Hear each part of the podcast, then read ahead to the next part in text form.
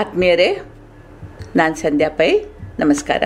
ಒಂದಾನೊಂದು ದೇಶದ ಅಥವಾ ಊರಿನ ರಾಜನಿಗೆ ಯಾರೋ ಒಂದು ಜೊತೆ ಗಿಡುಗಗಳನ್ನು ಉಡುಗೊರೆಯಾಗಿ ಕೊಟ್ರಂತೆ. ಒಳ್ಳೆ ಉತ್ಕೃಷ್ಟ ಜಾತಿಯ ಹಕ್ಕಿಗಳವು, ಆದರೆ ಅವುಗಳಿಗೆ ಹಾರುವ ತರಬೇತಿ ನೀಡಿದರೆ ಮಾತ್ರ ಎತ್ತರಕ್ಕೆ ಹಾರಬಲ್ಲವಾಗಿದ್ದವು ಅವು ಅಂದರೆ ಅವು ಹಾರ್, ಹಾರಲಿಕ್ಕೆ ಪ್ರಯತ್ನ ಮಾಡ್ತಾ ಇದ್ವು. ಇಲ್ಲಿ ತನಕ ಅವುಗಳಿಗೆ ತರಬೇತಿ ಇರಲಿಲ್ಲ. ರಾಜ ಅವುಗಳನ್ನು ತರಬೇತುಗಾರನಿಗೆ ಒಪ್ಪಿಸಿದ. ಇವನು ಈ ತರಬೇತುಗಾರ ಇದ್ದಾನಲ್ಲ, ಇಡೀ ದೇಶದಲ್ಲಿ ಅತ್ಯುತ್ತಮ ಗಿಡುಗುಗಳ ತರಬೇತುಗಾರ ಅಂತ ಹೆಸರಾಗಿದ್ದವ. ಕೆಲವು ಕಾಲ ಕಳಿತು, ರಾಜ ತನ್ನ ಗಿಡುಗುಗಳನ್ನು ನೋಡ್ಲಿಕ್ಕೆ ಹೋದ. ಒಂದು ಗಿಡುಗ ಎತ್ತರದಲ್ಲಿ ಬಲು ಸುಂದರವಾಗಿ ಹಾರಾಡ್ತಾ ಇತ್ತು. ಮತ್ತೊಂದು ಮರದ ಗೆಲ್ಲಿನ ಮೇಲೆ ಕೂತು ನಿದ್ದೆ ಮಾಡ್ತಾ ಇತ್ತು. ರಾಜನನ್ನ ನೋಡಿದ ಕೂಡಲೇ ಆ ತರಬೇತುಗಾರ ಹೇಳಿದ, ಮಹಾಪ್ರಭೋ, ಏನು ಮಾಡಿದ್ರೂ ಈ ಹಕ್ಕಿ ರಂಬೆ ಬಿಟ್ಟು ಅತ್ತಿತ್ತ ಹೋಗೋದಿಲ್ಲ. ನನ್ನಿಂದಾಗುವ ಸರ್ವ ಪ್ರಯತ್ನವನ್ನೂ ಮಾಡಿದೆ, ಅಂತಂದ. ರಾಜನಿಗೆ ಪಾಪ ಅನ್ನಿಸ್ತು. ಅವನಂದ ಪಾಪದ ಹಕ್ಕಿ ತನ್ನ ಊರು, ಮನೆ ತನ್ನವರನ್ನ ಬಿಟ್ಟು ಬಂದಿದೆ. ಸ್ವಲ್ಪ ದಿನದಲ್ಲಿ ಸರಿ ಹೋಗ್ಬೋದು. ಆದರೂ ಒಮ್ಮೆ ಪಕ್ಷಿ ವೈದ್ಯರಿಗೆ ತೋರಿಸೋಣ ಅಂತಂದ.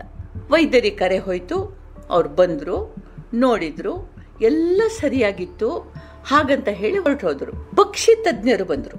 ನೋಡಿದ್ರು, ಏನೂ ಕೊರತೆ ಇಲ್ಲ ರಕ್ಕೆ ಪುಕ್ಕೆಗಳೆಲ್ಲ ಸುದೃಢವಾಗಿವೆ, ಬುದ್ಧಿ ಸರಿಯಾಗಿದೆ ಏನು ಅಂತ ಗೊತ್ತಾಗ್ತಿಲ್ಲ ಅಂತ ಅವರು ವಾಪಸ್ ಹೋದರು. ಗಿಡುಗ ಹಾರಲಿಲ್ಲ, ಹಾರೋದು ಬಿಡಿ. ತಾನು ಕೂತ ಗೆಲ್ಲನ ಬಿಟ್ಟು ಅತ್ತಿತ್ತ ಸರಿದಾಡ್ಲೂ ಇಲ್ಲ. ಮಾಂತ್ರಿಕ ಬಂದ, ತಾಂತ್ರಿಕ ಬಂದ, ಜ್ಯೋತಿಷಿ ಬಂದ, ಯಾರಿಂದ್ಲು ಗಿಡುಗ ಹಾರುವ ಹಾಗೆ, ಆ ಕೊಂಬೆ ಬುಟ್ಟು ಮೇಲೇರುವ ಹಾಗೆ ಮಾಡಲಿಕ್ಕೆ ಕನಿಷ್ಠ ತಾನು ಕೂತ ಕಡೆಯಿಂದ ಅತ್ತಿತ್ತ ಸರಿಯುವ ಹಾಗೂ ಮಾಡಲ ಆಗಲಿಲ್ಲ. ಇವತ್ತಿನ ರಾಜಕಾರಣಿಯಂತೆ ತನ್ನ ಆಸನಕ್ಕೆ ಗಟ್ಟಿಯಾಗಿ ಅಂಟಿಕೊಂಡು ಬಿಟ್ಟಿತ್ತು. ಒಂಚೂರು ಸರ್ಸಾಡಕ್ಕೆ ನೋಡಿದರೆ ಕಿರುಚಾಡಿ ಕಚ್ಚಿ ರಂಪ ಮಾಡ್ತಿತ್ತು. ವರ್ಷ ಕಳೀತು. ಇದರ ವರಸೆ ಬದಲಾಗಲಿಲ್ಲ. ನೋಡಿದ ರಾಜನಿಗೆ ಚಿಂತೆ ಶುರುವಾಯಿತು. ಕಡೆಗೆ ರಾಜ್ಯದಲ್ಲಿ ಡಂಗುರ ಹೊಡೆಸಿದ ಗಿಡುಗ ಹಾರುವಂತೆ ಮಾಡಿದವರಿಗೆ ಒಂದು ಸಾವಿರ ಹೊನ್ನ ವರಹಗಳ ಬಹುಮಾನ ಇದೆ ಅಂತಂದ. ಯಾರ್ಯಾರೋ ಬಂದರು. ಆಸೆಯಿಂದ ಬಂದವರು ನಿರಾಶರಾಗಿ ವಾಪಸ್ ಹೋದರು. ಈಗ ರಾಜ ತೀರ ಹತಾಶನಾದ ಒಂದು ದಿನ ಒಂದು ಚಮತ್ಕಾರ ನಡೀತು ನೋಡಿ. ರಾಜನ ಗಿಡುಗ ಹಾರಾಡೋಕೆ ಶುರುವಾಗಿತ್ತು. ಎತ್ತರದ ಆಗಸದಲ್ಲಿ ಸುತ್ತು ಸುತ್ತು ಹೊಡಿತಾ ಇತ್ತು. ರಾಜನಿಗೆ ಒಂದ್ ಕಡೆ ಸಂತೋಷ, ಒಂದ್ ಕಡೆ ಆಶ್ಚರ್ಯ. ಇದು ಹೇಗಾಯ್ತು? ಯಾರಿಂದ ಸಾಧ್ಯ ಆಯಿತು ಅಂತ ವಿಚಾರಿಸಿದ್ರೆ, ಚಮತ್ಕಾರ ಮಾಡಿದವನನ್ನ ಕರ್ಕೊಂಡು ಬಂದು ರಾಜನ ಮುಂದೆ ನಿಲ್ಲಿಸಿದ್ರು ಅವನೊಬ್ಬ ಸಾಮಾನ್ಯ ಅಸಾಮಾನ್ಯ ರೈತನಾಗಿದ್ದ. ಆರಾಮವಾಗಿ ಎಲೆ ಅಡಿಕೆ ಮೆಲ್ತಾ, ಹಗಲ್ ಮೇಲೆ ಕಂಬಳಿ ಹೊತ್ತು, ಸೊಂಟದಲ್ಲಿ ಕಡುಗೋಲು ಸಿಕ್ಕಿಸ್ಕೊಂಡಿದ್ದ ರಾಜ ಸಾವಿರ ಹೊನ್ನ ವರಹಗಳ ಥೈಲಿಯನ್ನು ಅವನ ಮುಂದಿಟ್ಟು, ಶಬ್ಬಾಸ್, ಇದೋ ನಿನ್ನ ಬಹುಮಾನ. ನನ್ನ ಕುತೂಹಲಕ್ಕಾಗಿ ಕೇಳ್ತೀನಿ. ಎಂತೆಂಥವರಿಂದಲೂ ಮಾಡಲಿಕ್ಕಾಗದ ಈ ಚಮತ್ಕಾರವನ್ನು ನೀನು ಹೇಗೆ ಮಾಡಿದೆ? ಅಂತ ಕೇಳಿದ.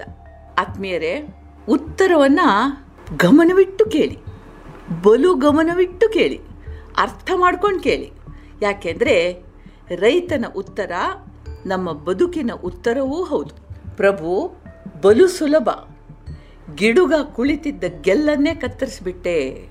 ಅಷ್ಟೇ, ನಾನು ಒಂದು ಕಾಲದಲ್ಲಿ ಆ ಹಕ್ಕಿ ಹಾಗಿದ್ದೆ, ನನ್ನ ಗೆಲ್ಲಿಗೆ ಕಚ್ಚಿಕೊಂಡಿದ್ದೆ, ಗೆಲ್ಲೆ ಸರ್ವಸ್ವ ಅಂತ ಅಂಟುಕೊಂಡಿದ್ದೆ ರೆಕ್ಕೆಗಳಿತ್ತು.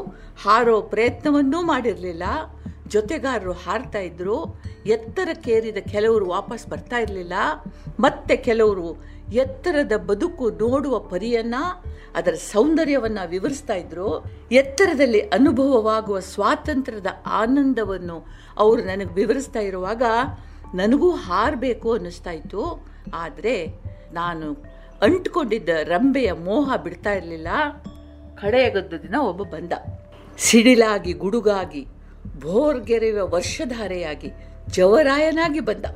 ಕುಳಿತಿದ್ದ ರಂಬೆ ಅವನ ದಾಳಿಗೆ ಸಿಕ್ಕಿ ಮುರಿದು ಬಿತ್ತು. ನನ್ನ ಸಹಜ ಸ್ವಭಾವ ನನ್ನನ್ನು ಬೀಳ್ಲಿಕ್ಕೆ ಬಿಡಲಿಲ್ಲ. ಬೀಳಲಿಲ್ಲ ಅಂದರೆ ಬೇರೆ ಉಪಾಯ ಏನು? ಹಾರೋದೊಂದೇ ದಾರಿ. ಹಾರಕ್ಕೆ ಶುರು ಮಾಡಿದೆ. ಹಾರಬೇಕಾದ್ರೆ ಜಡತನ ಕಳಿಬೇಕು ರಂಬೆ ಮುರಿಬೇಕು. ನಾನು ಎನ್ನುವ ಮೋಹ ಈ ರಂಬೆ ಗಂಟ್ಕೊಂಡ ಇದ್ದಿದ್ದಾಗ ಹಾರಕ್ಕಾಗಲ್ಲ. ಈ ಪಾಠ ಕಲಿತೆ. ಇಷ್ಟೇ. ಬದುಕು ಬದಲಾಗಲಿಕ್ಕೆ ಒಂದು ಕ್ಷಣ ಸಾಕು ಸ್ವಾಮಿ. ರಂಬೆ ಮುರಿದ್ರಾಯಿತು, ಮೋಹ ಕಳೆದ್ರಾಯಿತು ಅಂತಂದ. ಆತ್ಮೀಯರೇ, ಭೌತಿಕ ಬದುಕಿಗೂ ಆಧ್ಯಾತ್ಮಿಕ ಜಗತ್ತಿಗೂ ಇರುವ ಅಂತರ ಕೇವಲ ಒಂದು ಉಸಿರು.